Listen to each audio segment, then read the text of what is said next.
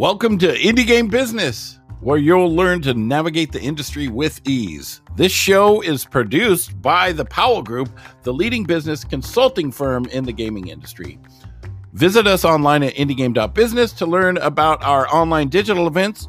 We have some amazing sessions with people in the gaming industry, and you can participate for free and purchase inexpensive passes to our industry leading business to business system. Now, here we go Indie Game Business.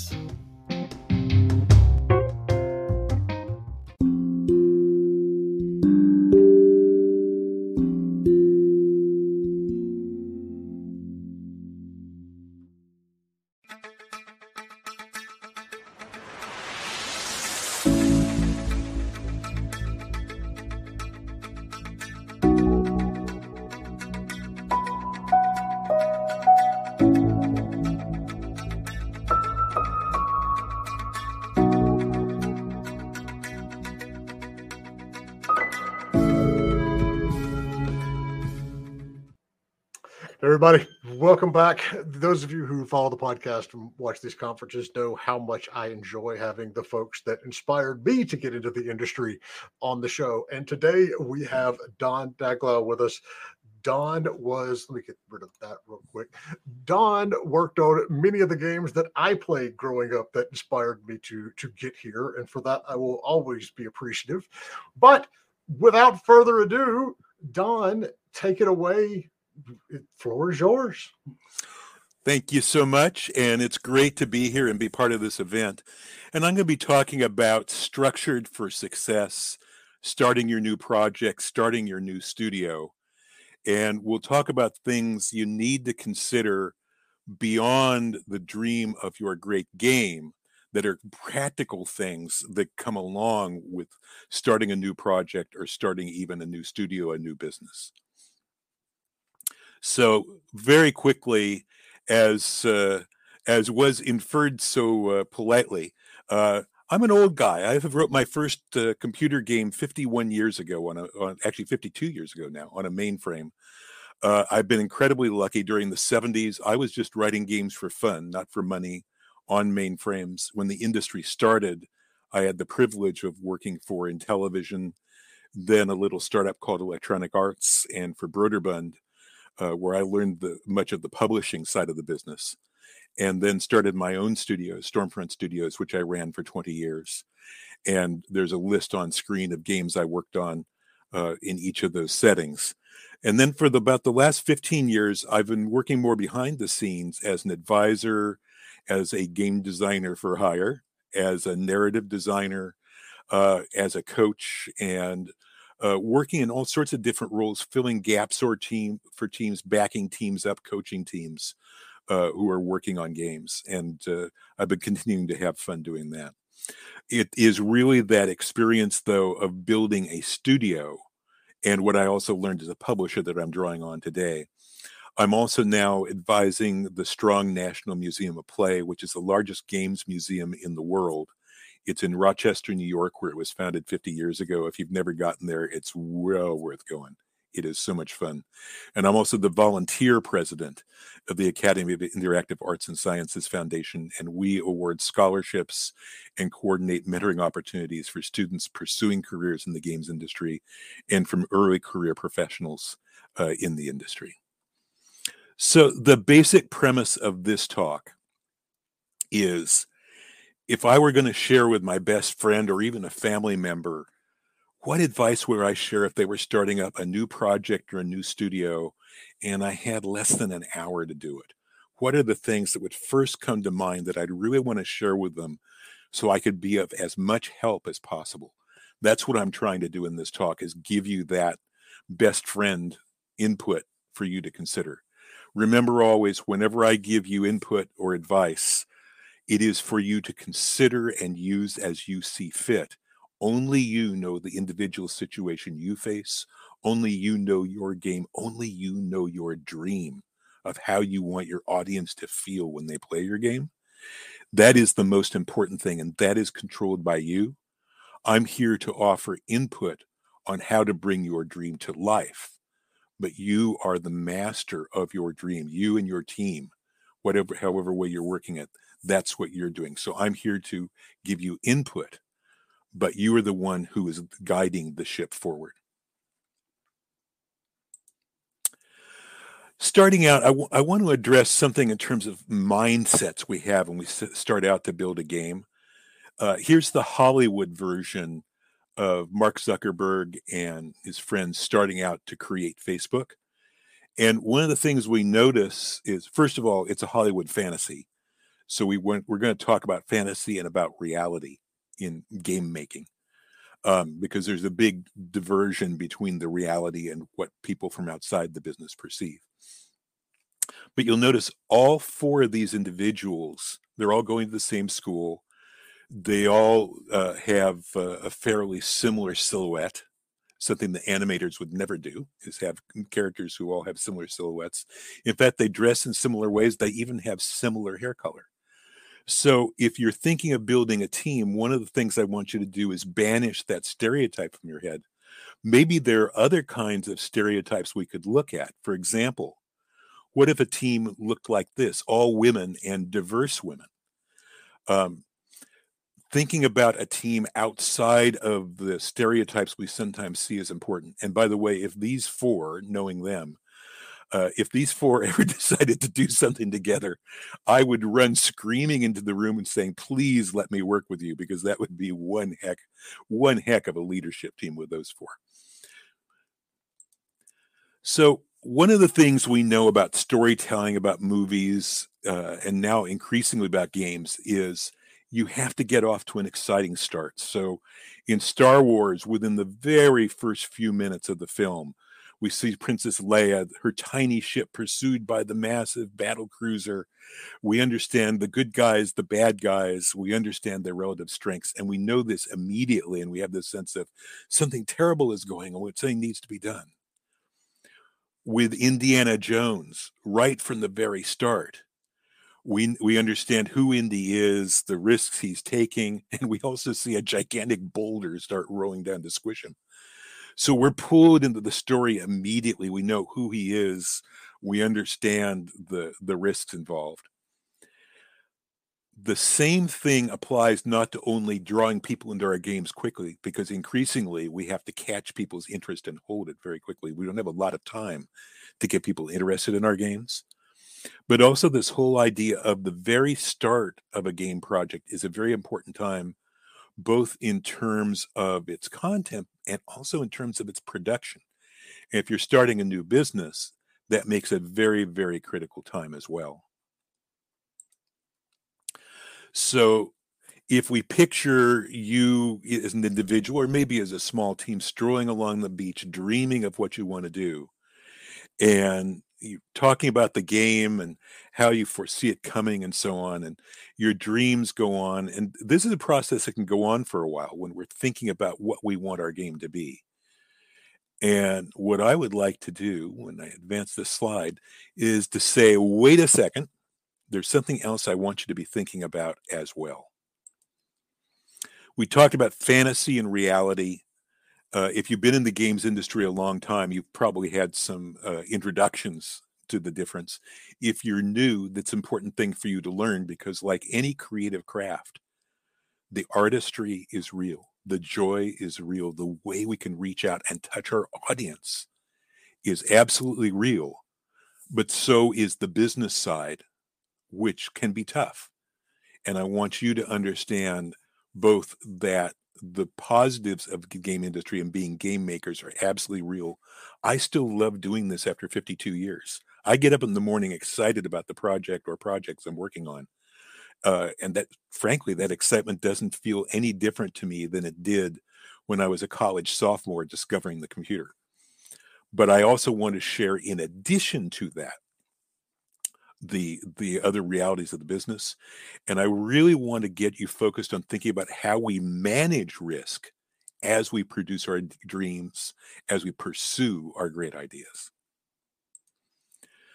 One of the quotes that i've been associated with and i'm actually proud of it from uh, from my indie games book is chase your dreams till they get tired of running away. And the principle is don't give up. You know there are discouraging things that happen. We talk ourselves out of pursuing our dreams. We talk ourselves out of trying things.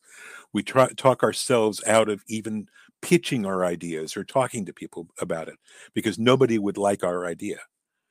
Well, somebody may love your idea. So we want to keep finding ways to move forward on the game. In that context, a corollary quote is that dreams only come true when we manage the risks that threaten them. Once in a while, you can just win the lottery and it's pure luck. But most often, we want to manage risk. And for many people, risk, it's like a dirty word. Why is it so negative? That's such a risk. Well, we are taking risks. And one of the risks is we never finish our game. That's a risk I want to avoid. I want to finish a game. I want players to play our game. So risk is not a dirty word. Managing it is a way to control it, and that keeps it from being a dirty word. Ignoring risk opens the possibility that it damages or ruins your project. So we want to manage and control that risk. So where do we start? We're back on the beach, wandering and dreaming. Where do we start? here are some things to ways to look at it and things to think about.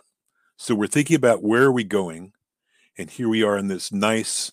Here we've got a pier. We've got a nice clear path forward to the boat to sail where we want to go. But of course, we don't want the boat to go anyplace like this. This is not a good. Gilligan's Island was a lovely fantasy. I don't like this reality, so let's not go there. So, three topics to start out with here solo or team, career or side gig. These are things that really set the the stage for your planning or making those choices. I'm going to share one success formula and the three kinds of cash, which is something one of my mentors taught me when I founded my studio, and poison and antidote. And I'll see if I can make sense out of those topics for you. So, first of all, the, this is the most important financial formula for game studio leaders to know. And as you run a business, there's a lot of spreadsheets you look at. You look at a lot of budgets. You look at a lot of how cash is coming in and being spent. You look at project budgets, uh, planning people, assets. But there's one overarching business uh, formula that I think is very important to know. And that formula is that getting the money does not guarantee necessarily the happiness. It can equate, but often it does not. And so often teams will set out pitching, putting an idea together, looking for funding from investors, from a publisher, and they'll just say, if we can just get the money, everything will be okay. And, and the fact is, if we just get the money, chapter one has now been okay, but there are many more chapters to go the chapter of being able to enable a certain scale of project. Money gives the the opportunity to have a scale proportionate to that money, but that's all it gives you. It doesn't make every anything else automatic. When we get the money is when the planning really has to matter, and we want to do that great planning if we can, even before we get money, if that's part of our plan. And as you hear me say, it doesn't necessarily have to be part of your plan. Uh, on many games, there's different ways to do it.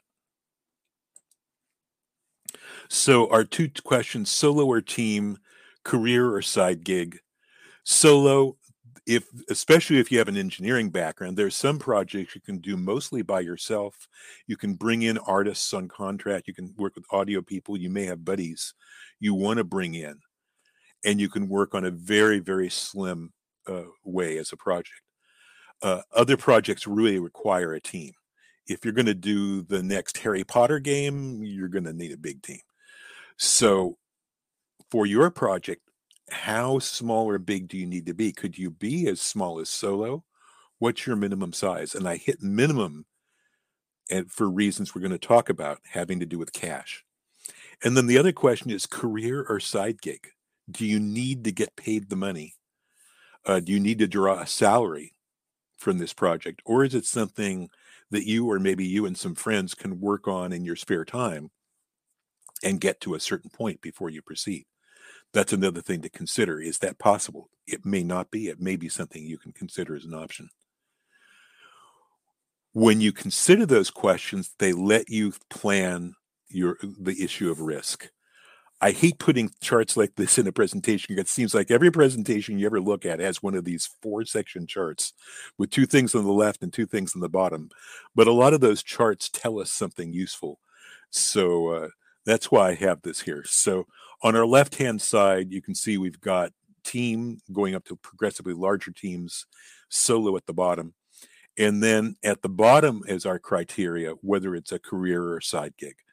And where we land in, in this chart tells us a lot about risk. So, for example, if you are solo and it's a side gig, you're doing what you can when you can do it. Um, and if you can't do it today, it'll get done tomorrow. You don't have a deadline, you're just doing it as you can. Uh, you only pay for things, services or objects or tools. You only pay for them when you can afford it the schedule of that project is going to be very difficult to uh, to uh, predict and it's going to take much longer but your risk is very low. On the other hand if you build a big team to build your harry potter game um, and you're drawing a salary from it and lots of other people are drawing a salary too suddenly a lot of money is involved and teams that haven't been uh, up and running for very long if if they're really doing good work and they've attracted investors or they've uh, attracted uh, a publisher may find themselves spending hundreds of thousands of dollars a month on running the team. Those are big stakes. You can see all the things that the leaders of the team now have to start thinking about where you've got salaries bonuses benefits uh, vacation schedules, taxes, an office. Oh, are we remote? Are we not remote? Who needs to come in? Who doesn't? How often do they need to come in? For how long do they need to come in? How do they come in? All these things we need to think about. If you are the leader of a team that starts to become larger like this, if you come from production, it's familiar, but you won't get to do all the producing things that you're used to doing because you're spending so much time running the company. You'll have to have producer or producers running a lot of those functions for you.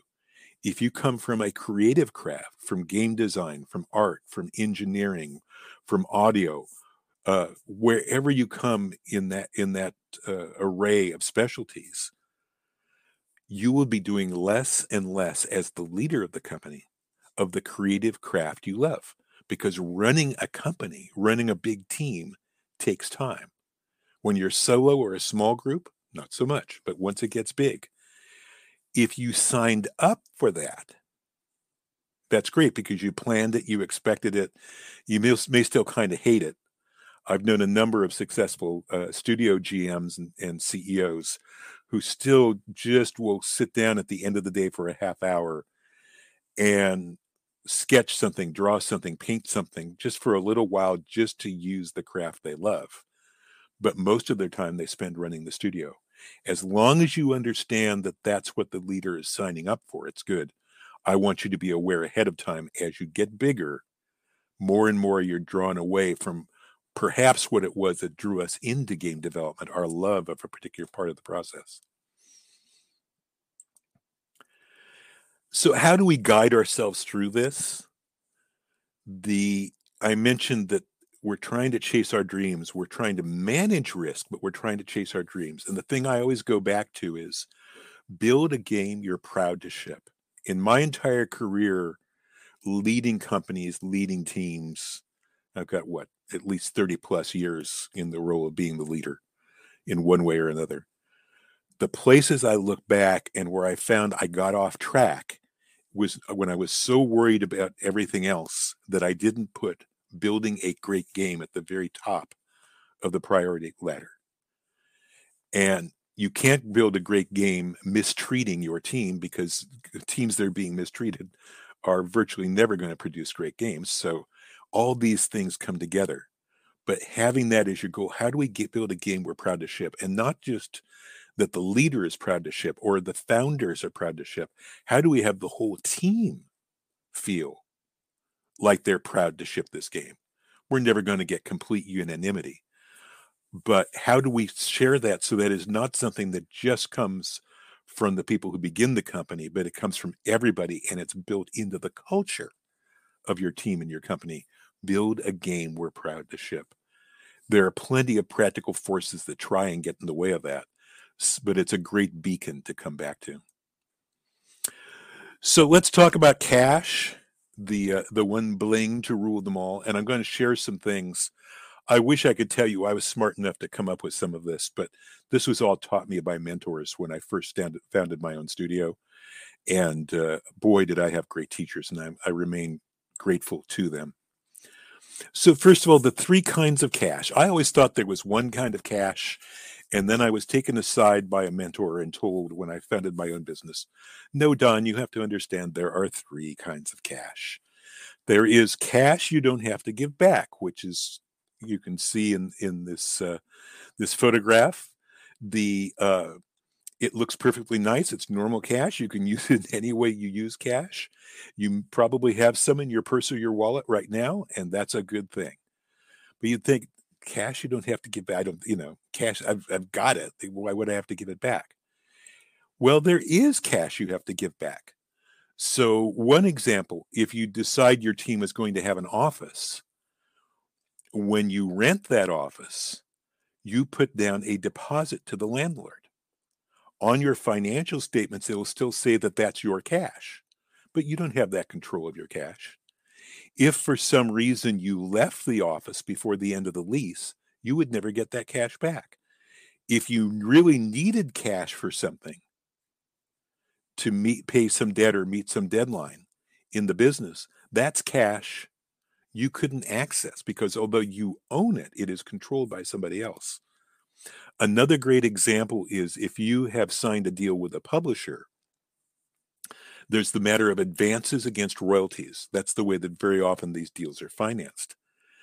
If your advances in your contract are listed as refundable advances, that means the publisher, under certain circumstances defined in the contract, they can say, oh, you have to pay the money back that means that all the advances you get from that publisher become cash you may have to give back. And you just look at the illustration here and you can see we don't see that cash so clearly. A lot of teams end up signing deals like that. And when a publisher tells you refundable advances, they will have very good reasons why they want to control their risks. And you would have to really mess up before they would ever ask you to pay back that money many publishers in our industry are very ethical and sometimes there are bad situations that happen where they would ask for the money back which would be catastrophic to a team. There are publishers in the games industry that are less less ethical and could manipulate circumstances to issue such a demand letter to a team which puts the team in a very terrible position the way to avoid this is if you're negotiating a contract is always say no uh, advances have to be non-refundable. Refundable advances don't let us run a business. Any business person you say that to will know you're telling the truth. So the advances have to be non-refundable. If that kills the deal it's probably a deal you didn't want to be part of. So obviously this is only my opinion you should also be consult if you have a valuable contract you need to be consulting attorneys as well. They will have their opinions and i'm not an attorney. But as a business person my opinion is never sign a deal for refundable advances. So i always like to warn teams about that. And then the third kind of cash where there's no picture at all because it's cash you have not yet received. When we're building games and we have investors or a publisher who are paying us money in tranches. Every once a month we get a check. Once every six weeks or three weeks whatever it is we get a check. We can become very used to that money get used to receiving that money. And so we start to count on it. But then there's a milestone that's, that's a little late. Then there's a milestone there's a problem with then your producer leaves the company and suddenly you get another producer and the new producer is nothing like your old producer. I have some stories like that that were very dramatic um, where we had somebody we trusted deeply who was really operate at a high level and then suddenly we get somebody who's out to get that big promotion and this is how they're going to do it. All those things can threaten that money. So when you're counting how much cash you have in your business, in your project, remember cash you have not re- yet received isn't really cash at all. You have a probability of receiving it. It may be a very high probability, but it's still not yet cash until you have it in your bank account and the check has cleared or the wire transfer has been completed. When they can't take it back, if they can still take it back, it's category two. It's only category one when you have it in there and you don't have to give it back. Managing cash that way is one of the secrets of being able to sustain a business because there will always be surprises, issues, things that happen. Payments do get delayed. I've had payments delayed just by literally a bank error. I've had payments delayed. Uh, there was, you know, somebody pre- you know, clicked on the wrong key on on their keyboard in the finance department, and you get paid $600,000 three days late. Being aware of the possibility of these things is always important. So, moving on. Oh, wait, I should have mentioned there's a fourth kind of cash, he said theatrically. And that fourth kind of cash is the worst kind of all. It's cash that someone else knows you need and they want something in return and I chose Tony Soprano for my uh, illustration, which is kind of cynical. But there are two ways to look at this. If a studio runs out of cash or runs low on cash, if you look for another investor, the risk for that investor is higher because you're having problems. If you're healthy and everything's going great, great, investing in you is a lower risk. If you have some problems, it's a higher risk. That's going to change the terms. That is completely reasonable for somebody to do. And if you run low on cash, that's something people encounter. If a publisher is working with you in good faith, their risk has gone up and they may ask for concessions before they put more money into a project. They could conceivably refuse to put more money in. Let's not go there if we possibly can. That's where we don't want to go. And I'll be talking later about how to avoid going to those places then finally, if you are doing business with somebody who uh, is uh, edgier on their ethics, shall we say, you could find that you're being asked for unreasonable concessions in return for cash. Uh, in if you were dealing with investors, there are a lot of different ways to structure investment deals in games, and having an attorney guide you and an attorney with experience in the games industry guide you on these things is very important. So this is where you really don't want to go with cash. This comes back to cash is king. That's the first thing my mentor told me when they sat me down. They said, remote above, above all else, cash is king. And we've talked about the different kinds of cash and how cash you have and don't have to give back is by far the best kind. Um, but why is cash king? Well, cash is like a ticket to Disneyland once you use it up, you have to go home. A business can survive many, many different kinds of problems. If a project is late, usually there's a way to work around it. Oh, there, there's a flood and the building is damaged and you can't get into the building where your studio is. You, you know, all these things, usually there's a way to work around as long as you have cash. If you don't have cash, you can't pay people's salaries, you can't pay for the benefits you can't pay the rent if you have a studio, if you're not fully remote. An opportunity that came up during the pandemic so clearly. If you can't do those things, then once people aren't paid, they have to go get a job somewhere else. The team disperses. If the landlord doesn't get paid for long enough, they lock the door and you lose access to your facilities and to your computers, your work environment, and everything else. So you can overcome many kinds of problems in business. But running out of cash for a business is something you don't come back from. And people say, oh, well, I get something in 10 days, I can put it back together. No, by 10 days, all your best people are working somewhere else. So that's why cash is king, is because it's the one thing of all the things you have, it's the one where if you run out, uh, you don't get another chance to, to pull it all back together. Now, when we're talking about that, there, there's the temptation to use credit people do things like mortgage their houses. Do not do this. because if there's that much risk that other people won't invest, why would you uh, risk if you're lucky enough to own a home?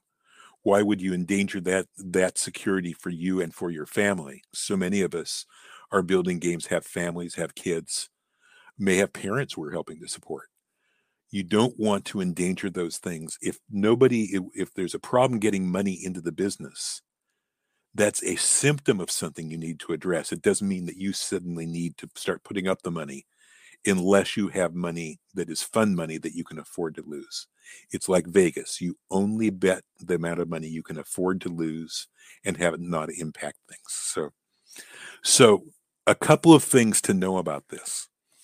Under the law, if you if you look at the fine print when you get a credit card, if you get a credit card for your new business, somewhere in the very fine print let's see, let's get out the magnifying glass here. The somewhere in the fine print, it will say, oh, by the way, if the business doesn't pay us the payment for this credit card, we can come take it from you.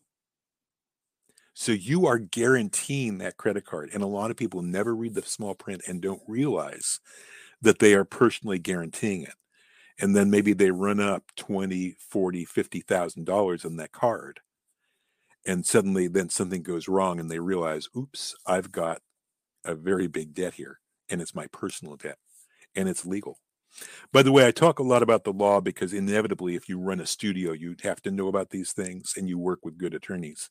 I will say it looks like I've got a bunch of law books behind me. People kid me about it. Uh, that those actually aren't law books. When I was a kid, I was a stamp collector, and I still have my albums in the background. So, no, I'm a game designer, not a lawyer. But um, this is important. So never uh, be in a position where you use a, a, business credit card, not realizing you're spending your own money if you're the signatory on that card and you're the leader of the organization. And never guarantee a business loan. Guaranteeing it means that if if you take a loan of any sort, if you can't pay it back, whoever the loan is from, a bank, an investor, anyone, it means they can come and take the money from you. And again, they have legal power to do so. This is why you want attorneys involved when you do this paperwork, is to protect your side of this because the other side knows it very well.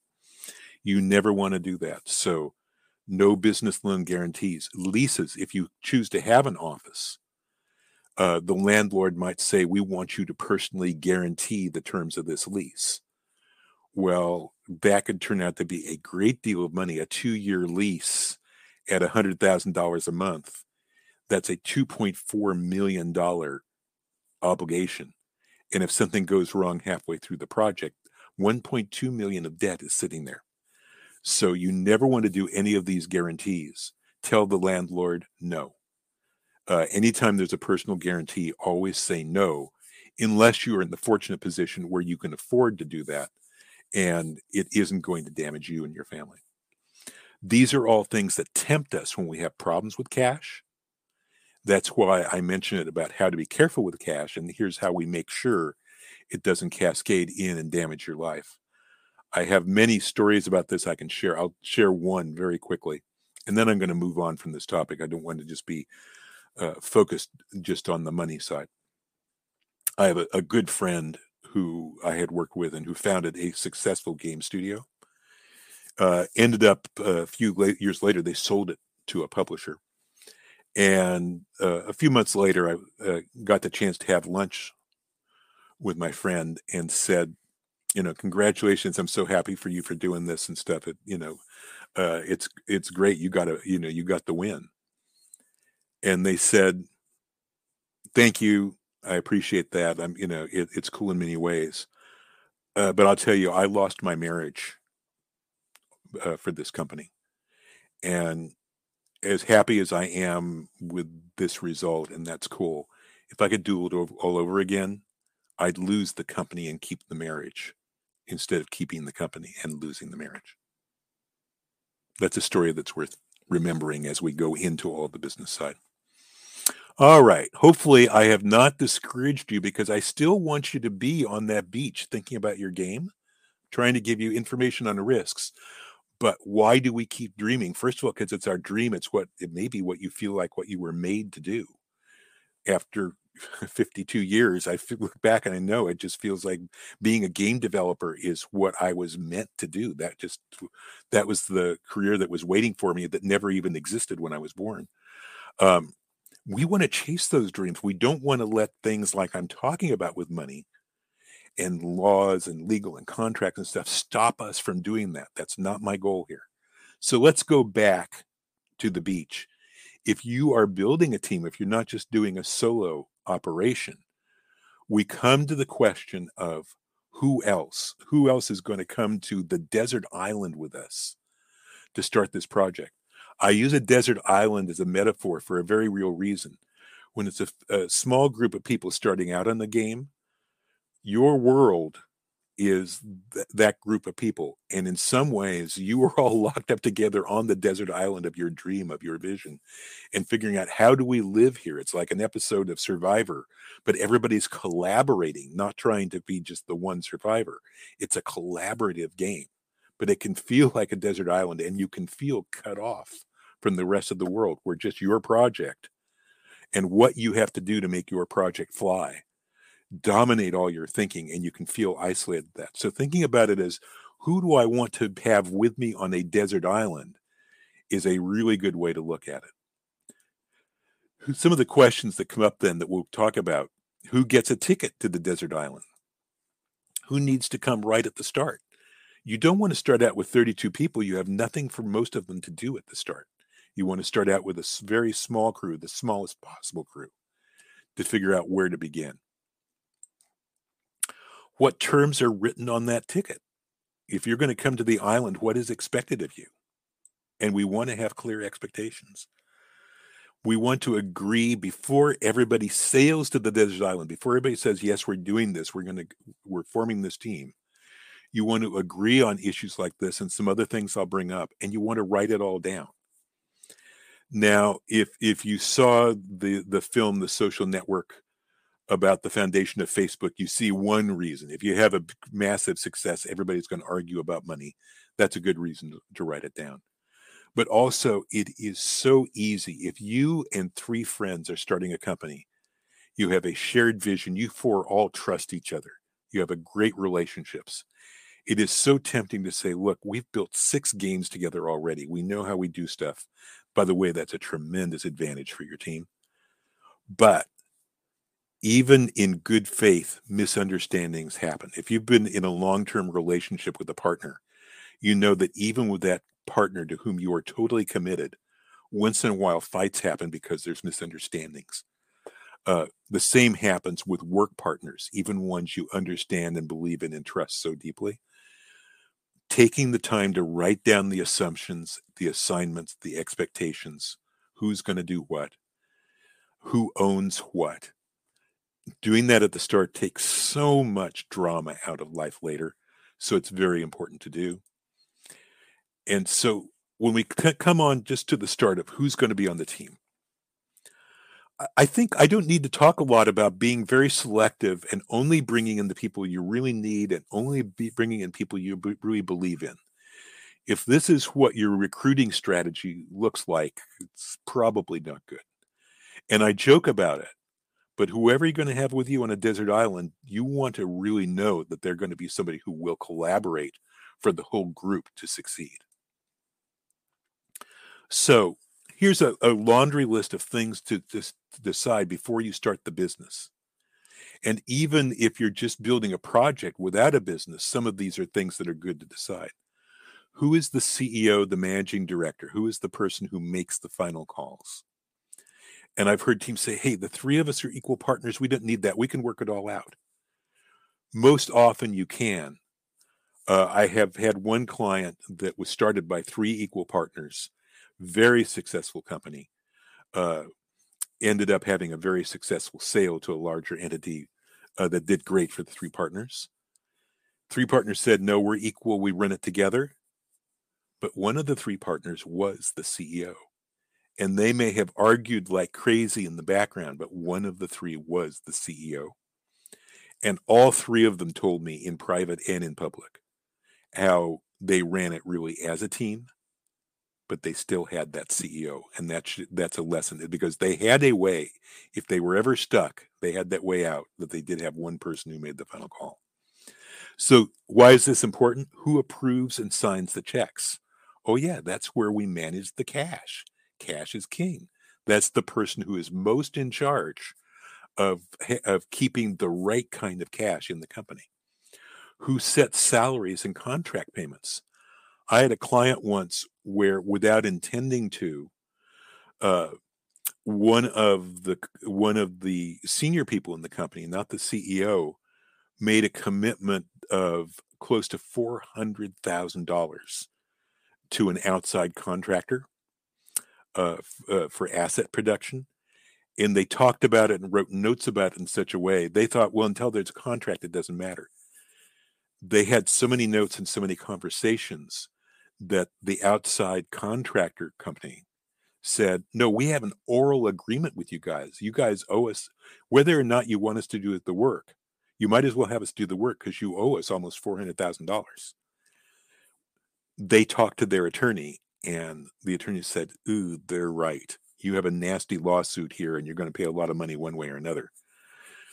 And it was not intended but somebody other than the CEO just spent a lot of their money on, uh, and it turns out a lot of those assets were never used because they had not finalized what assets they wanted. So that's a uh, that's a lesson to learn from. Uh, who hires and fires teams and contractors? Who must approve work for it to be done? We're going to talk about uh, project management a lot uh, in the last part of this talk, and one of the key points of project management is what are the specifications? When is an asset done? When is a milestone done? When is a game feature done? When is a game mechanic done? These are all things we have to define very carefully. And then what project tracking system will you use? And that's vital because whatever system you use, if you do not manage your schedules and do project management, it uh, the team is almost certain to get in trouble, and so that's why that's vital. And uh, I'll spend most of the rest of this talk talking about it. One note about deadlines: Why do we have schedules? Why do we have deadlines? It helps us focus. Uh, these are two books I've written. Uh, indie games from dream, dream to delivery. A lot of the ideas I talk about in this talk are from there. Uh, is obviously a games guidebook for indie games. The Fog Cellar is a novel that was a passion project I wrote. Uh, I actually had a relatively light load of advisory work for uh, about six months. And so I wrote the indie games book by focusing on it with much of my time because I didn't have a lot of advisory work during that time. And I wrote the book in seven months. Uh, the uh, the Fog Cellar, being a passion project, I worked on almost always late at night. Uh, you know, take the last hour of the day when I'm actually conscious and work on the book, and when I could. And during times when I was really busy at work, I didn't do anything, maybe for months. And then I might get a time where I'm on a break and I have a chance to spend more time on it. But with a deadline, seven months, with no deadline, seven years. That's why we have to understand the difference between side gig or side passion project and something where you have to you have to get paid for it uh, because that's where your salary comes from. That's what you have to do to make rent or pay the mortgage. So deadlines are critical to focus our energy to underscore this and to underscore the need for having a project management system and i will tell you you'll hear from me i'm a fan of agile. It could be agile it could kanban it could be whatever system that actually works but just trying to keep track on a spreadsheet usually does not work. So i want to push you very hard towards adopting one of these systems that works for you. If you're a games industry veteran i bet you can look at the slide i've got up here you've probably already read it and you will probably know, oh boy, I was on a project where we could fill in that slide. And here's my horror story. Well, I'm going to share some from you. These are fictional, but they're combined from all sorts of different things that really happened. Uh, just to illustrate this point of how often this happens. Okay, here's our first one. Uh, we used up five months of our 12 months, And then we realized we'd never be able to make pathfinding work the way we had this game set up. Whatever set of constraints was enough to keep pathfinding from working. So they cut the wilderness. They're saying the game in the city, but all the work they've been doing was on the wilderness, and that's what they have to cut because that's where the excuse me, that's where the pathfinding is hard. In the city, it's easy. So, you know, this was a side project. Everybody had day jobs. The team gave up. You can't wait five months into a project to know that your biggest technical challenge is going to stop you from doing the project as planned. This is something we have to figure out right at the start, and we have to set ourselves a deadline for doing the steps necessary to figure out whether it will work or not. And having artists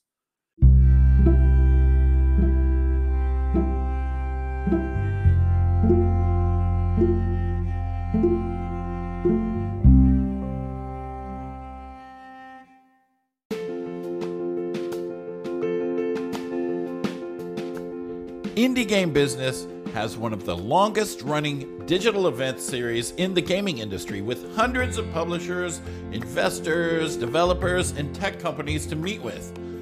All the sessions are always free to watch forever, and you can get a free pass to receive all the slide decks from all the speakers. The tickets for meetings start just at $50. Go to indiegame.business and use the code IGB to get 20% off your ticket.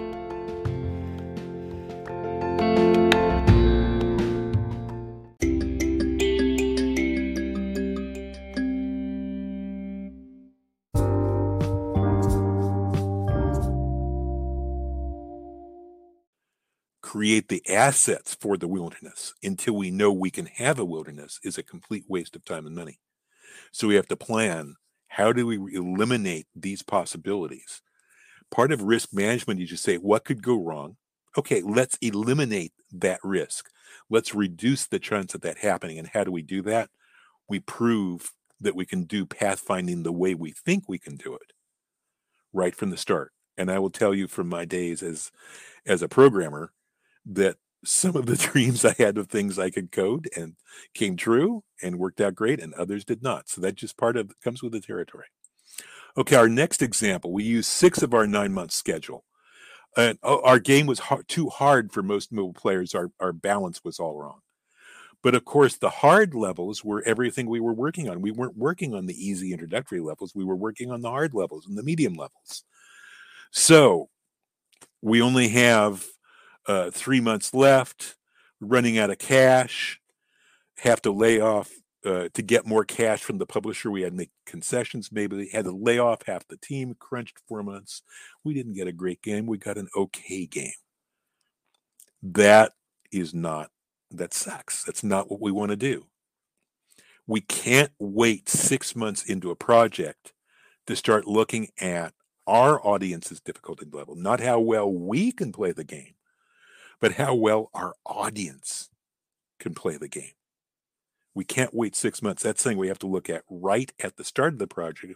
We have to have deadlines and absolute steps right at the start to address it.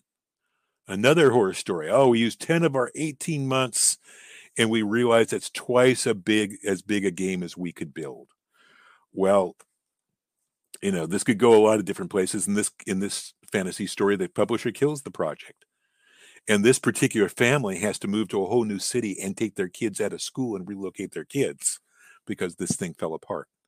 At that point, that's not just the dream of game development, that's the reality of our jobs and having careers in games. I don't want to have people have to go through that. I don't think you do either. We can't go 10 months into a project to know that we're wildly off on scope. One of the advantage of agile and Kanban type systems is you are not surrendering to scope at the beginning of the project. You have an idea of your scope, and then you're doing the steps necessary to fully define the scope right at the beginning of the project. We cannot get 10 months in. This seems absurd. If you've never been part of game projects, this could seem absurd. When you combine brilliant creative people who have wonderful ideas and you combine that passion and that drive and that ability to make something out of nothing and make it work It's easy to fool ourselves into ignoring these realities till deep in a project in a way where you look back and you're just kicking yourself. But we put blinders on ourselves. Good project management is a counteraction for those blinders and the problems it creates. So I could sum, sum it all up as saying, don't go here. Don't put yourself on a narrow path that just leads to a drop off in the middle of a jungle. And project management is our tool to avoid that happening. So you can find a proven tracking process. You'll keep hearing me talk about Agile. But listing tasks in a spreadsheet, any system, is useless unless team leaders do something when you're late. And inevitably, stuff is late. You can't have any group of people or even an individual working on things. Not every time prediction for everything will be right. Sometimes we as we tend to be too optimistic we usually think something will test, take less time than it really takes. We can have things like, oh, two people caught COVID and they're effectively out of circulation for 10 days between isolation and being sick. These things happen. The point is, when something makes any part of the game late, you as a leader, the leaders of the team, want to immediately say, okay, what do we do to fix that? Otherwise, otherwise late builds late A helps create B, which makes C later and then D. And very quickly you start to get where you have the whole project starting to drag and development slower and you get farther and farther behind and then the project comes into danger.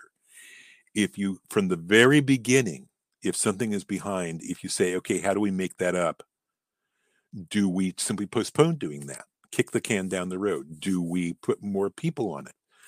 Do we uh, change what we're doing next week so we do this and we postpone something else? Whatever the solution is, we want to think about it early every time something is late. That way, we don't build up this mass of late stuff that can fatally wound a project or fatally wound its quality. So, uh, among those things, the biggest thing is cut scope immediately when it's clear a game's too large. Using agile types of systems uh, give you wonderful tools to deal with this in a in a really uh, uh organic way that let you manage it on an ongoing basis. And the other point to remember is we can't go too schedule crazy because meeting milestones, which we may have to do to get paid by an investor or a publisher, is is critical to getting cash and oh, by the way, cash is king. But in the long run, meeting milestones is is has no meaning if the game's not fun to play. So we have to be focusing on that fun early. There is a balancing act between the things we have to do to get paid and making sure we are building a fun game. And that balancing act is one of the pieces of what leaders have to learn to be able to do. You can't ignore either if you're building a lousy game or a boring or a Me Too game, that's not going to go anywhere good. And if you run out of cash, you can't build your great game. So we have to balance those two factors. So this is why I come back to build a game you're proud to ship. I've shared probably a lot of discouraging messages in this talk. Um, you know, worry about money here, watch out for this, make sure you do that. And why is it all worthwhile? Why do I still love to do this 52 years after discovering the computer? And the answer is part of it is it's an art form and you may feel like this is your craft, this is what you were meant to do. And if this is what you were meant to do, why not find ways to go do it? It may not be this project, even, but find ways to go do it. Being yourself, chasing your authentic dream in a reasonable and productive way. Why would anybody ever want to talk you out of that? How do you do it? It's going to be different for every person and every dream, but we want to keep chasing those dreams. And the dream of shipping a great game is an empowering dream that is worth chasing. And it isn't just about ourselves. It isn't just a, oh, this is how I want to spend my life. We have a unique opportunity in games because of what we do that we reach our audience and our games when we are at our best are an art form and when we reach our audience and they play something about the play experience can mean so much for them that they are forever changed by it, maybe forever encouraged or empowered, or they have a perspective by playing your game. It could be, I had, if you do this for a long time, people come up to you and tell you about why your game was important to them. Um, I was in Germany once when a game that mostly sold in the United States, uh, a game dev came up to me and said, "Oh, I loved your game that uh, I, didn't know it this had much distribution in Germany. I had one very bad summer. My parents were getting divorced. Everything was falling apart in my life. I was like 15. I played that game all summer, and it was just where I went to, and that game got me through. That got me through that terrible summer when everything else in my life just sucked. But I could play the game, and I loved it, and I could play it with friends, and we had so much fun. And then I could leave the world behind that's one kind of gift we can give our players. There's so many stories in multiplayer and online games of people becoming part of online communities that allowed them to escape terrible situations. And so they formed new groups of friends, new connections that gave them the strength to break away from a terrible place where they were. Um, there are all these different ways that we, we can make a difference it's like the I woke up this morning and I couldn't get the lyrics from a wonderful song out of my head. And it's a song that means a lot to me. And it just was, you know, something in me was talking to me about those song lyrics. We do the same thing. People wake up and they think about your game and a certain moment in your game and choices they made and why they made those choices and why they care about those choices and they still care. It's only a game and yet we still care. We have the power to do that as game creators, individually, in teams, in whatever structure. We have the power to do that and make people's lives more fulfilling, to make people's lives better, and to create a bond, even with people we never meet. Where just like I have a bond with the songwriter of the song that was stuck in my head this morning, they have a bond with us from playing the game and they care about the game. If we get to meet them, it is the most wonderful feeling in the world to have the personal connection to go with it. But even if we never meet them, they are there. So why do we overcome all this crap and the risk and everything else to do it? It isn't just because it's our dream is because we have a way to make an impact on people and to leave, leave that impact on them in a way that spreads something good in the world one way or another. If you have that opportunity, why would you ever allow yourself to be discouraged, to be stopped? Because the process can be hard. I'm here to try and help you with that process, to warn you about it. But the last thing I want to ever do is to discourage you from chasing your dream or to discourage you from making that impact on our audiences that you can make. That's why I want you to focus on making a game that you'll be proud to, and that uh, I want you to hear, yes, you can. You just need to start it. I don't want you to hear, no, you can't, or no, you shouldn't. I want you to hear, yes, you can. Start out the first, the thinking about it, and then see where it goes from there. Uh, quick note I use a lot of wonderful images in this talk that come from Bradley Gordon. This is his contact info that'll be in the deck. And that wraps it up. Thank you so much for giving me your time today, uh, for uh, coming to this session. And uh, I just want to tell you how much I appreciate that and my contact information is up here in the slide. Don, thank you so much. And we actually have time while we're getting everything set up. So I know there were a few questions that came in from the chat in general. And then, hell, I've got a few of my own too. Um, so, first, you know, from the Discord, if your dreams are big and you begin to by seeking, if your dreams are big, do you begin by seeking a large team or do you start creating as a solo act and use that to attract more people? I think it I think it is the you have to look at the path that has led you to this moment. If that's a path where you have a lot of big game credits, you have people who like working with you, you have the connections, and you've proven your ability to build games in the past as a group or an individual, then it's easier to start uh, working on a bigger dream. If you're earlier in your career and you're more starting out, then looking for the small project, the small way. Every project you build is something you learn from.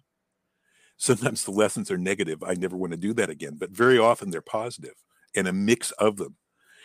The most award winning games I've ever shipped, I can look back and I could give you a long, boring speech about all the mistakes I made on them.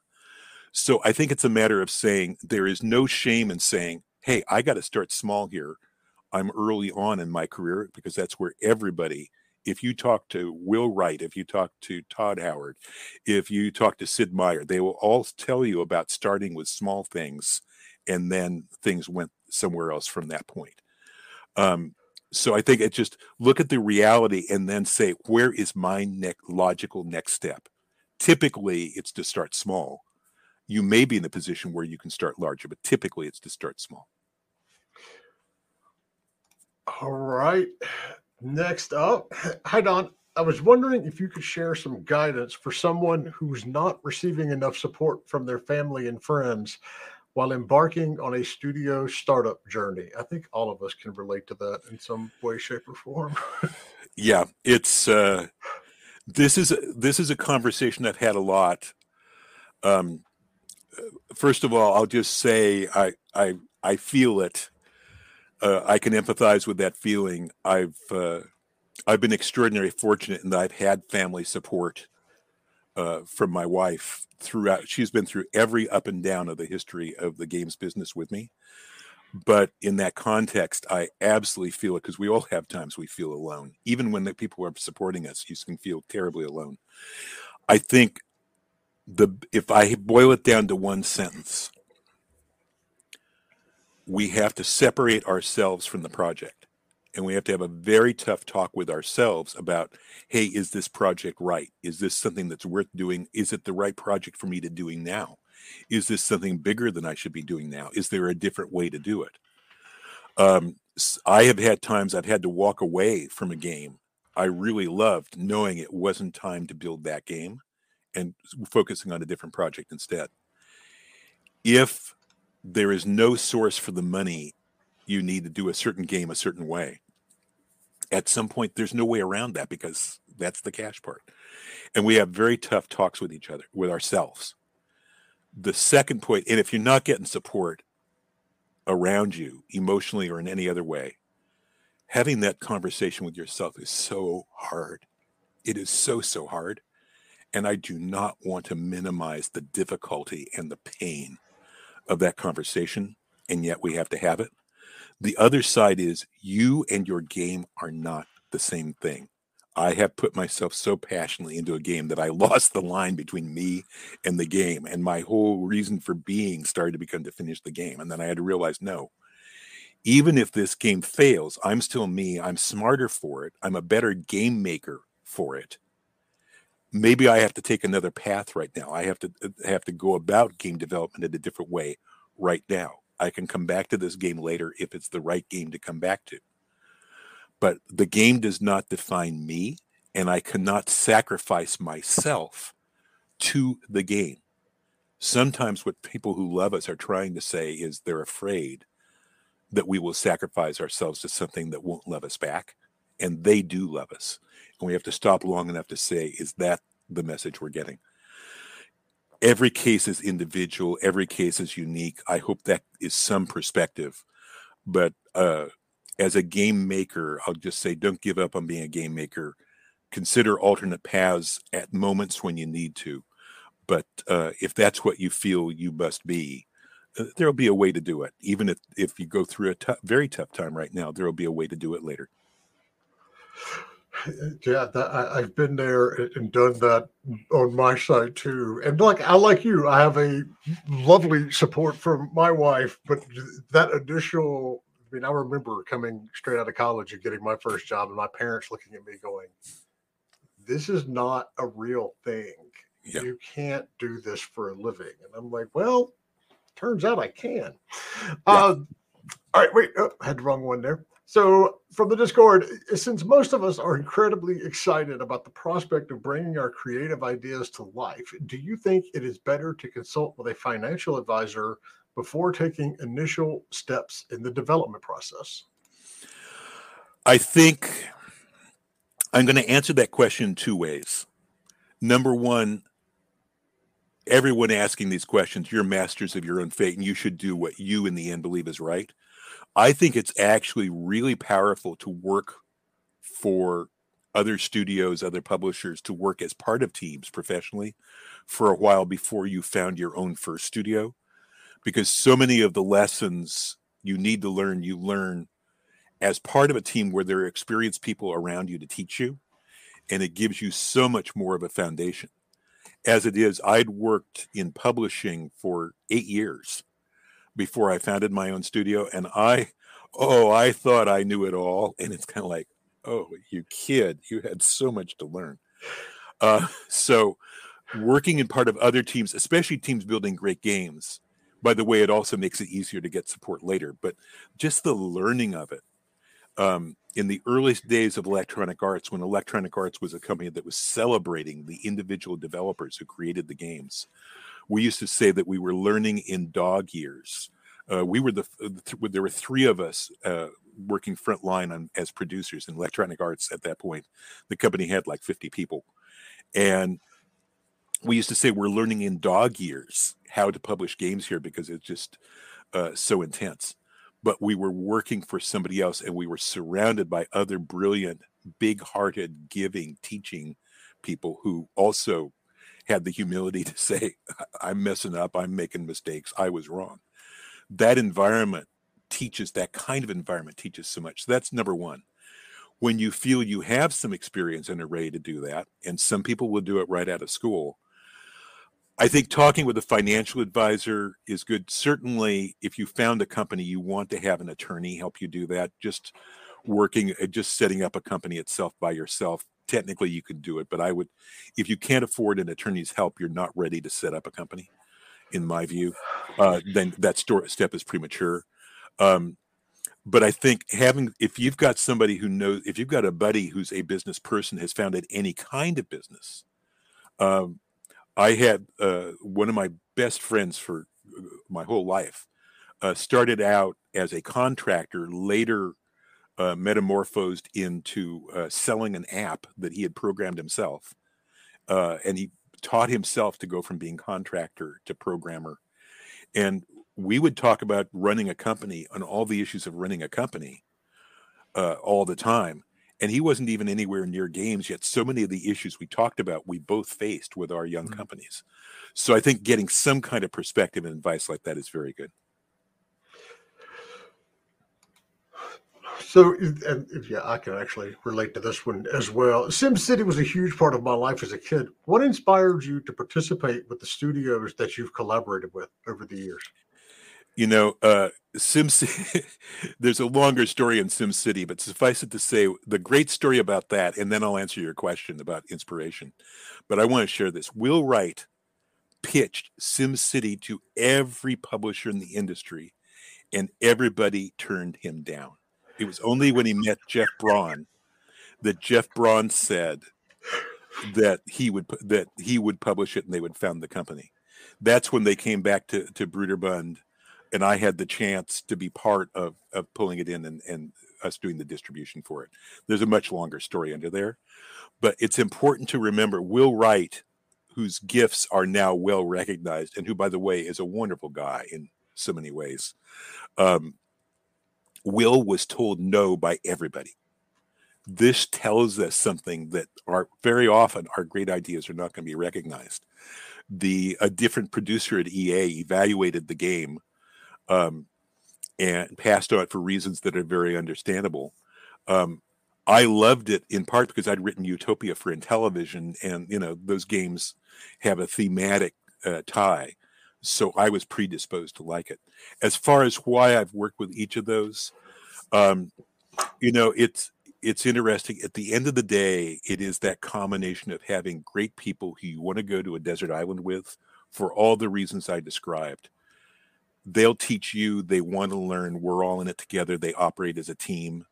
They give a damn about great games. They want to build a great game, but they also give a damn about the people around them. So that team pool is it. And ironically, because games, you finish a game and you move on to the next game, in many ways, finding the right team to be part of or assembling the right team to be part of in the long run is even more important than any one game because even a franchise that goes on you're going to want to do other things instead of just become a prisoner of that franchise doing just one title for the rest of your life even with something you adore i'll tell you after 10 or 12 years that can get old and you need a break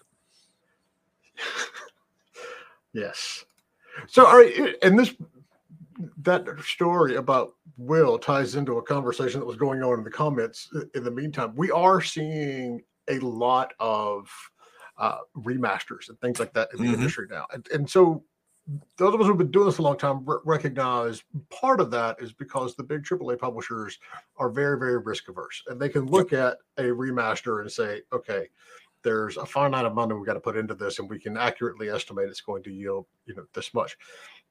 You know, back in the day, Will could have turned into one of those, you know, companies and one of those designers who just said, okay, I'm going to self-publish so, but that wasn't really an option until like whatever 2004, whenever Steam launched it and iTunes came out. But at what point we still see a lot of that in terms mm-hmm. of developers have a great idea for a game and they pitch it and publishers are like, eh. And I'll tell you the one that I see more often than anything else is uh, vehicular combat and I see a pitch for it, and you know, publishers go, "Well, there's not really anything that we can, you know, pull comparables on." And I'm sitting there going, "Well, that's because none of you will publish one of them when the whole world knows that you know people loved Twisted Metal." Yeah, where you know, if if you're God bless situ- David Jaffe. if you're in that situation where you're pitching, you're pitching, you're pitching, and you're getting no and no and no, how do you draw the line between okay i believe in this this is something i should go and, and push and self-publishing and then you know versus okay maybe there's just no market for this. And that is the eternal question um, and you know by the way SimCity was close to self-publishing because it started out with only will and jeff. Jeff had the means to get over the hump to uh, publish the game and then once they signed the distribution deal with us back at Broderbund, which is where Will had been uh, working with the team before. Um, then that took to the next step. But uh, very much Will and Jeff together essentially did self-publishing, and they that's how they started Maxis. Uh, they had one other game they they did at the start that nobody remembers, but it doesn't matter because of SimCity. I think that the best story I can tell about that, how to do that, is to understand what at the core of it producers and entertainment are trying to do. At the very beginning of EA, one of our first investors, uh, some of our first investors were the founders of A&M Records, Jerry Moss and Herb Alpert. And as part of their investment in supporting us, they sent there were no producers by that title. The job was done, but the job of producer was not in the games industry yet. So uh, Trip Hawkins and the team that founded Electronic Arts produ- created that title of producer. Uh, and Trip's mom had been a television producer, so he had some perception on that. And so the record producers from A&M Records came in to train us in the early days, and I got in on the end of that training. And it seems like record producers, I mean, games are a new medium. What are they going to teach you? I have used what that was early 84, end of 83, early 84. Ever since then, now, uh, almost 40 years, I've used the wisdom they taught us because it is universal about entertainment. And what they told us were the key points were, and I swear I'll come back and answer the question. All, all hits are flukes. As a producer, your job is to produce hits. Obviously, this is this is like mud's challenge in the Trouble with Tribbles on Star Trek. Wait, it doesn't make any sense. My job is to produce hits, but all hits are flukes. Mm-hmm. And then the magical answer they say is so work with talented people, look for a vision, encourage, train, channel, and develop that vision. And you will find that the most talented people are the most likely to produce the fluke. And once you have the fluke, you have now assembled the talent and the vision. And now you can produce more predictable hits. Another path is to copycat everybody else. Oh, they drilled for oil over there. Let's drill for oil there. That copycat strategy can run a business, but it will never produce big hits because you are a copycat. And that lesson applied to games of work with talented people, look for a great vision, and then once you establish a franchise, then leverage and build upon it. That's the principle of game production. Producers and studios in publishers today, where they are publicly traded companies, they have to produce more revenue every quarter, every year to make the stock market happy and have the price go up, have investors happy. They are being driven to produce hits, but because all hits are flukes, they are in the business of uh, bringing things back, of copycats, of this, of filling out genres. And then when they find talent and they do have the hit, then God Almighty, they are trying to leverage it. That's the world we're in. If we are getting no, it could be because we're Will Wright and it's not recognized, or it could be because we just don't have a good concept. And the only way to do that is to ask questions every time somebody tells us no go to our friends who we trust will tell us the truth, not just be polite. Ask their feedback. Go to other industry professionals, ask their feedback, because the only one who can make that final call of do I keep going or do I not when I get no is yourself. And learning from it and adapting your idea and learning from the no No's are to learn from. They are not to stop you. And you throw it away. I hate that. I'm not going there. They're terrible. Every no, we want to ask questions and we want to learn from.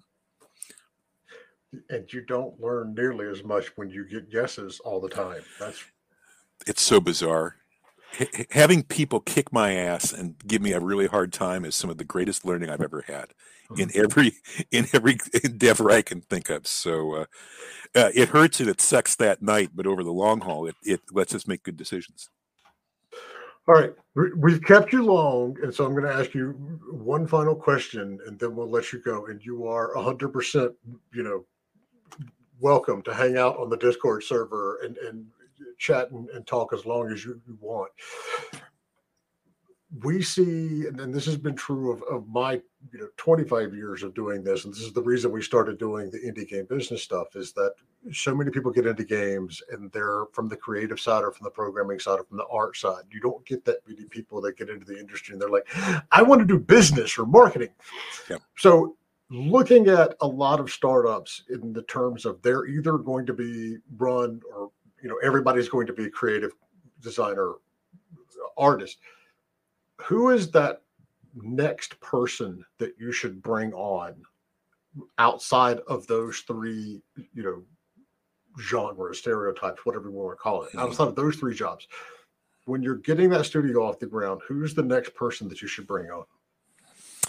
You know, I think the game defines that, not the business, which seems to counter a lot of things I've said. But if the goal is to build a great game, in a lot of these studios, if you take a lot of the most successful studios and you look at the founding team, they were all game makers. They learned business later. If you look at the founding team of Blizzard, they're game makers. Um, and then they had to learn business because of how things went. Um, that is so often the case with so many of these teams. I was just uh, uh, talking with the founder of a really major uh, studio that's now part of a, a, larger publisher.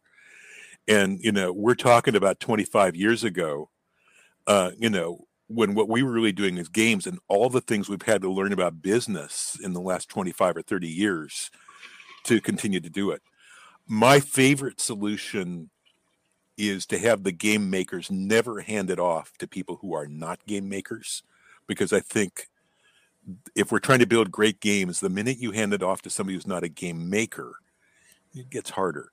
So I think for the founders to evolve and learn and have one of the founders evolve to be the one who really focuses more on the business and gives up their craft. I think that's the best answer for the quality of the games. Bringing in a business person early if you are a team, you know, we have teams just raised 55 million because they had such a great track record from investors to go build a game. If you're doing that, you're going to want some pure business people in there helping you run the business. But it's your craft skill at the craft of game making that got you that 55 million bucks. That's at the utter extreme. In indie, we're not thinking like that. But the great game, that is the ticket to every next step is building a great game, which means sometimes building a lousy game.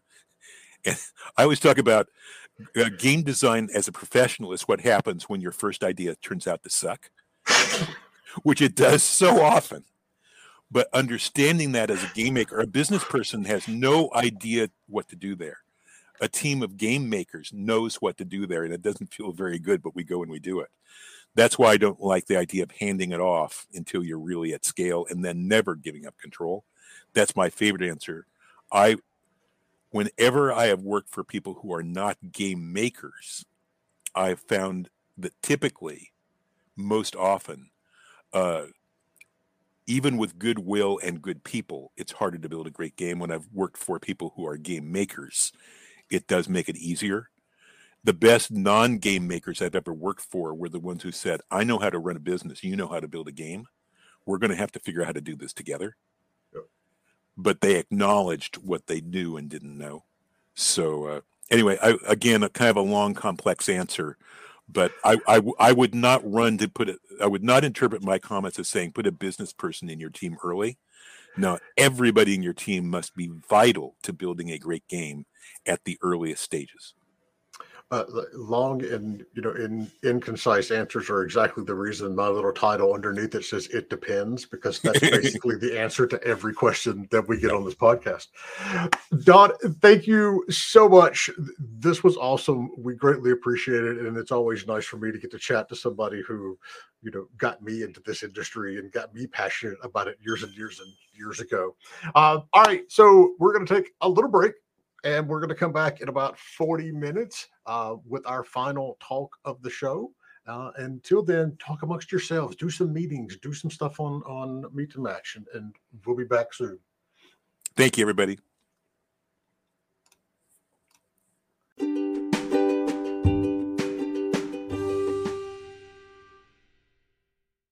Thanks for listening to Indie Game Business. You can learn more about the show and our online business networking events at indiegame.business.